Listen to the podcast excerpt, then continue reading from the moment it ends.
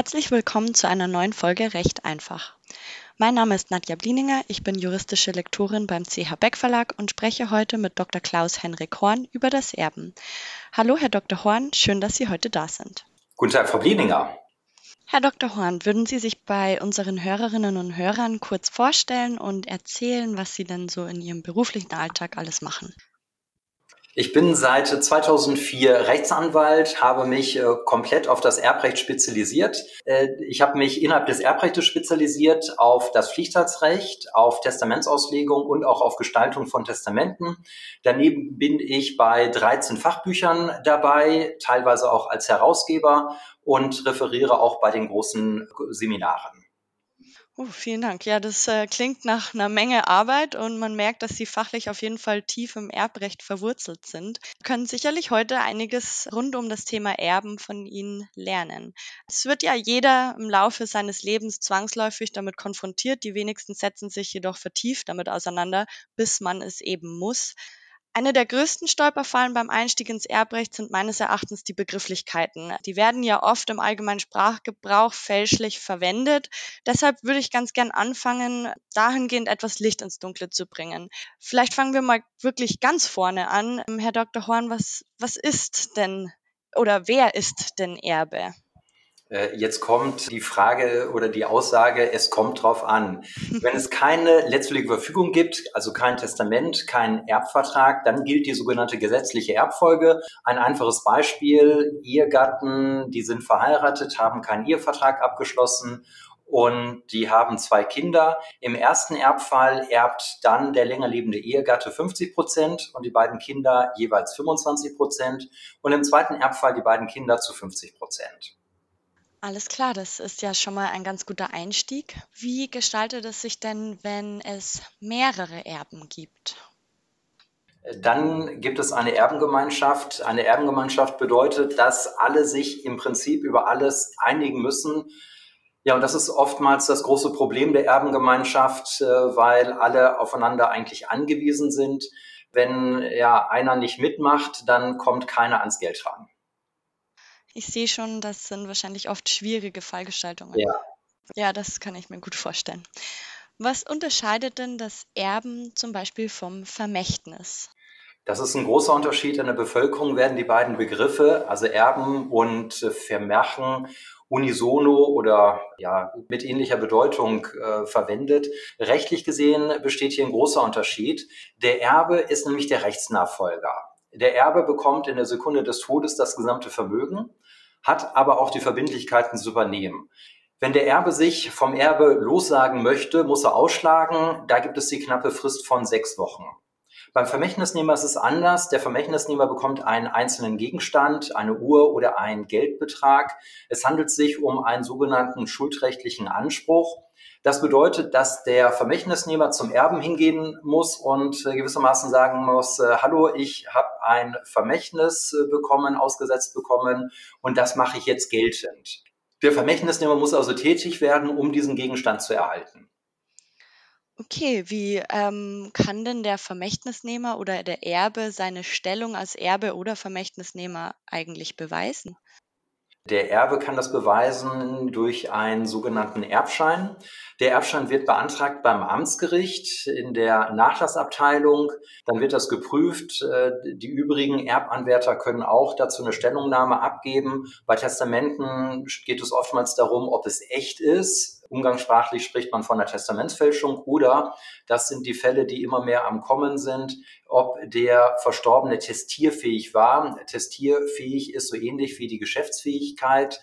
Äh, das wird in diesem Rahmen geprüft. Und äh, wenn dann das Gericht der Auffassung ist, das Erbrecht des Antragstellers ist festgestellt, dann gibt es diesen Erbschein. Der Erbschein ist quasi eine Vollmacht. Äh, damit legitimiert der Erbe oder die Erben sich beispielsweise gegenüber Banken. Der Vermächtnisnehmer muss sich wiederum Dritten gegenüber nicht legitimieren. Er hat ja nur einen Ansprechpartner, das ist die Erbengemeinschaft bzw. die Erben sind es. Er muss sich dann auf das Testament beziehen, das er vom Nachlassgericht in Kopie zugeschickt bekommen haben muss. Alles klar. Es gibt ja verschiedene Möglichkeiten, ein Testament zu errichten. Könnten Sie da vielleicht ganz kurz erläutern, was man als Erblasser für Möglichkeiten hat? Letztlich ist es relativ einfach. Das Gesetz sieht verschiedene Möglichkeiten vor. Das übliche ist das sogenannte privatschriftliche Testament. Das bedeutet, dass der Testierende das komplett selber handschriftlich abschreiben muss. Datum und, und eine Ortsangabe sollten angegeben werden, muss aber nicht sein, ist aber sehr empfehlenswert.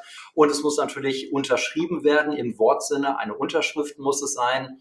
Das ist das übliche Testament. Daneben gibt es dann noch die notariellen Testamente. Die werden beim Notar beurkundet. Eine spezielle Form stellen dann noch die Erbverträge dar. Das sind Verträge unter mindestens zwei Personen. Die werden auch vom Notar beurkundet. Daneben gibt es noch verschiedene Nottestamente. Die kommen in der Praxis aber ganz selten vor. Mhm. Was passiert denn, wenn ein Testament unklar formuliert ist, wenn daraus nicht hervorgeht, was eigentlich mit der Erbmasse passieren soll? Äh, das sind spannende Fälle. Da muss nämlich der letzte Wille des Verstorbenen erforscht werden. Äh, Testamentsauslegung äh, ist das dann. Maßgeblich sind die Umstände immer bei Testamentserrichtung. Der Fehler wird oftmals gemacht, dass man sich dann vielleicht überlegt, maßgebend sind die Umstände zum Todestag. Dem ist aber nicht so. Das heißt, zu analysieren ist, wie das Vermögen damals aussah vom Verstorbenen, welche Ziele er erreichen wollte. Äh, ja, und das muss man dann analysieren und ähm, begründen, warum man zu einem gewissen Ergebnis kommt. Letztlich entscheidet der Richter das allerdings, was er meint, was denn der Erblasserwille war. Der Erblasserwille ist nicht disponibel. Das heißt, die Beteiligten können sich nicht darauf einigen, wie denn der Wille ist. Das letzte Wort hat gewissermaßen der Nachlassrichter bei der Erteilung des Erbscheins. Es hört sich an, als wären das Fälle für Detektive. Man muss ja auch ermitteln, welchen Personen man nahe stand zum Zeitpunkt der Testamentserrichtung und welche Personen wohl eher nicht begünstigt werden sollten, oder? Sehe ich das Ja, richtig? genau, genau. Also das ist schon spannend es geht ja um Zeiträume, die manchmal Jahrzehnte schon her sind. Und dann muss man recherchieren, ja, wie das Vermögen war, äh, welche Personen es in dem Umfeld gab. Ich bin immer erstaunt, wie viel Unterlagen letztlich meine Mandanten dann doch irgendwo her rauskramen, vom Speicher, aus dem Keller oder so. Äh, von mir kommen dann die, die Vorgaben, was ich idealerweise für Unterlagen benötige. Und äh, ja, meine Mandanten werden oftmals gutfündig. Ja, das klingt auf jeden Fall schon sehr spannend. Es gibt wahrscheinlich auch viele Fälle, in denen sich Ihre Mandanten in den letztwilligen Verfügungen unberechtigt benachteiligt fühlen. Vielleicht machen wir es nochmal an einem kurzen Beispiel. Die Eltern versterben. Kann ich denn als, als Abkömmling, als Kind im Testament oder in der, in der letztwilligen Verfügung vollständig enterbt werden? Äh, nein, so nicht. Enterben, das geht, weil aus juristischer Sicht ist der Erbe der Rechtsnachfolger. Durch ein Testament kann der Verstorbene, der Testierende festlegen, wer dann sein Erbe sein soll. Für sehr nahe Angehörige, das sind Kinder, das sind Ehegatten, ähm, Wenn es keine Kinder gibt, können es auch Eltern sein, aber nicht Geschwister. Die haben einen sogenannten Pflichtheitsanspruch. Das Bundesverfassungsgericht hat vor langer Zeit festgestellt, dass es eine Mindestteilhabe geben muss für ganz nahe Angehörige. Das Bundesverfassungsgericht hatte zu entscheiden, ob der Pflichtheitsanspruch von Kindern unter Verfassungsschutz steht. Das ist damals bejaht worden. Also diese nahen Angehörigen kriegen dann nur eine Geldzahlung. Der Pflichtteil ist gerichtet nur auf Geld. Es besteht auch nicht die Möglichkeit, dass ein enterbtes Kind dann bei der Erbabwicklung äh, mitmischt sozusagen, also dort sagt, wie jemand beerdigt werden soll, wie irgendwas abgewickelt werden soll. Ein enterbtes Kind hat ein Recht, ein Verzeichnis zu erhalten, Wertermittlungsgutachten und dann eine Geldzahlung. Das würde im Umkehrschluss bedeuten, dass ein Kind immer erbt. Gibt es denn auch Fälle, in denen es tatsächlich gar nichts bekommt? Erbt, erbt eben nicht, finde ich gut, dass Sie es so angesprochen haben. Es ist nicht im Rechtssinne Erben, Ah, okay. sondern im Rechtssinne ist es äh, ein Enterben. Äh, die Person hat dann nur Pflichtheitsansprüche, die Person ist pflichtheitsberechtigt. Können mir denn die Pflichtheitsansprüche auch genommen werden? Äh, eigentlich nicht. Die Hürden des Gesetzgebers sind sehr, sehr hoch. Da muss ein Kind schon versucht haben, Elternteil ja wirklich umzubringen. Dann kann der entzogen werden. Kann ich denn auf meinen Pflichtteil verzichten? Ja, das ist möglich durch einen notariellen Vertrag. Also das ist schon eine hohe Grenze, dass man nicht sozusagen am Küchentisch man eben darauf verzichten kann, auf den Pflichtachtanspruch vor dem Erbfall. In der Praxis ist es so, dass meistens eine Abfindung dafür bezahlt wird. Dann habe ich noch eine weitergehende Frage. Wir stellen uns eine Familie vor mit zwei Kindern, die Eltern versterben. Eines der Kinder hat zu Lebzeiten der Eltern immer wieder große oder kleinere Geschenke bekommen, sagen wir vielleicht ein Haus oder einen wertvollen Gegenstand. Erben denn die Kinder bei einer gesetzlichen Erbfolge trotzdem gleich? Eben nicht. Der Gesetzgeber hat äh, da Vorkehrungen für getroffen, dass wenn es zur gesetzlichen Erbfolge kommt und ein Kind schon gewisse besondere Leistungen bekommen hat, der Klassiker ist das ein Familienhaus, in dem ein Kind dann gelebt hat oder eine Wohnung oder ein Zuschuss davor oder wenn ein Kind sich selbstständig macht, dafür einen Zuschuss. Der Gesetzgeber vermutet, dass es der Wille des Elternteils dann war, dass später bei der Erbauseinandersetzung dieses Kind, was also lebzeitig schon was bekommen hat, dann entsprechend weniger weniger bekommt. Wie sieht es denn mit nicht-ehelichen Kindern aus? Die sind den ehelichen Kindern, ich möchte wirklich sagen, Gott sei Dank gleichgestellt. Es gibt also keine rechtlichen Unterschiede mehr. Wie ist es denn, wann erben denn Geschwister oder Eltern? Ist das auch möglich? Ja, das ist äh, manchmal wirklich die Überraschung und zwar bei Ehegatten, die keine eigenen Kinder haben. Äh, da denken viele, das weiß ich aus meiner Praxis, äh, ja, wenn wir verheiratet sind, dann erbt doch der Längerlebende alleine. Dem ist nicht so. Der Längerlebende findet sich dann schnell in der Erbengemeinschaft wieder mit seinen Schwiegereltern oder mit einem Schwiegerelternteil oder äh, mit den Kindern, also mit seinen Schwagern. Das ist also auch möglich, dass dann, äh, wenn es kein Testament gibt, hier eine Erbengemeinschaft äh, sich ent äh, entsteht. Es klingt auf jeden Fall so, als würden Fälle dieser Art einiges an Konfliktpotenzial mit sich bringen. Ja, das, das, ist tatsächlich so, weil nach dem Erbfall halten die Personen dann nicht mehr so zusammen. Da kommt dann manchmal der Hass oder das Ungemach raus. Und äh, so eine Erbengemeinschaft wird sehr schnell sehr konfliktträchtig. Kann ich mir gut vorstellen. Wie ist es denn? Sie hatten es vorher schon mal ganz kurz angesprochen mit den Erbverträgen. Die werden regelmäßig zwischen Ehegatten geschlossen oder können Sie da vielleicht noch mal was dazu erzählen? Ja, ein, ein, Erbvertrag ist äh, eine spezielle Vertragsform, die verschiedene Elemente enthalten kann. Die können unter Ehegatten geschlossen werden, aber auch unter fremden Personen, unter nicht verwandten Personen oder unter Lebensgefährten, die also nicht verheiratet sind. All die können einen Erbvertrag abschließen. Wo ein Erbvertrag durchaus Sinn macht, ist ähm, bei folgendem Beispiel.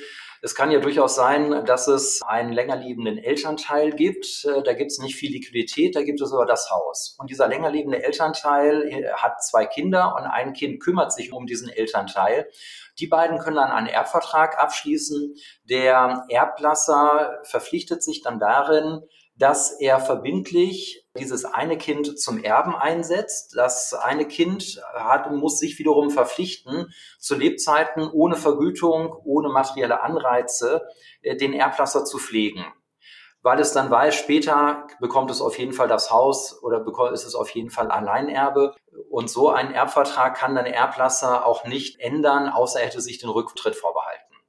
Es gibt ja auch noch eine andere Möglichkeit zwischen Ehegatten, die Rechtsnachfolge zu regeln. Wie nennt man das dann? Das ist das umgangssprachliche Ehegattentestament, das gemeinschaftliche Testament. Sie denken garantiert an das, äh, ich will fast sagen, berühmte Berliner Testament, was genau. so häufig doch am Küchentisch errichtet wird. Das entspricht dem Gerechtigkeitsempfinden der meisten Eltern mit Kindern. Wenn ein Ehegatte stirbt, soll der andere alles bekommen. Der soll also erstmal die finanzielle Freiheit haben. Und äh, wenn der stirbt, das, was noch vorhanden ist, was nicht verbraucht wurde, das sollen dann die Kinder bekommen. Soweit, so gut. Nur tückisch ist dabei, dass der Gesetzgeber in einer solchen Konstellation von einer Bindungswirkung ausgeht. Es ist so, dass der länger lebende Ehegatte das Testament nicht mehr abändern kann, wenn es nicht besondere Klauseln gibt, wenn es also sehr knapp formuliert ist. Wir wissen alle, dass sich das Verhältnis zu Kindern ändern kann. Das kann, können erst gute Familienverhältnisse gewesen sein. Und dann passiert irgendwie was im Kontakt mit einem Kind, so dass es vielleicht tatsächlich gerechtfertigt ist, dass ein Kind enterbt wird. Nur bei diesem Berliner Testament ist das nicht möglich. Da setzt natürlich die Gestaltung an, weil es wichtig ist, an dieser Stelle gewisse Änderungsklauseln zu entwickeln dass eine gewisse Änderung möglich ist, aber nicht eine vollständige Änderung. Sehr interessant. Ich denke, für heute haben wir einen ganz guten Einstieg in das Erbrecht gefunden. Wir konnten viele Begrifflichkeiten klären, sodass wir in den nächsten Folgen vielleicht schon etwas tiefer einsteigen können.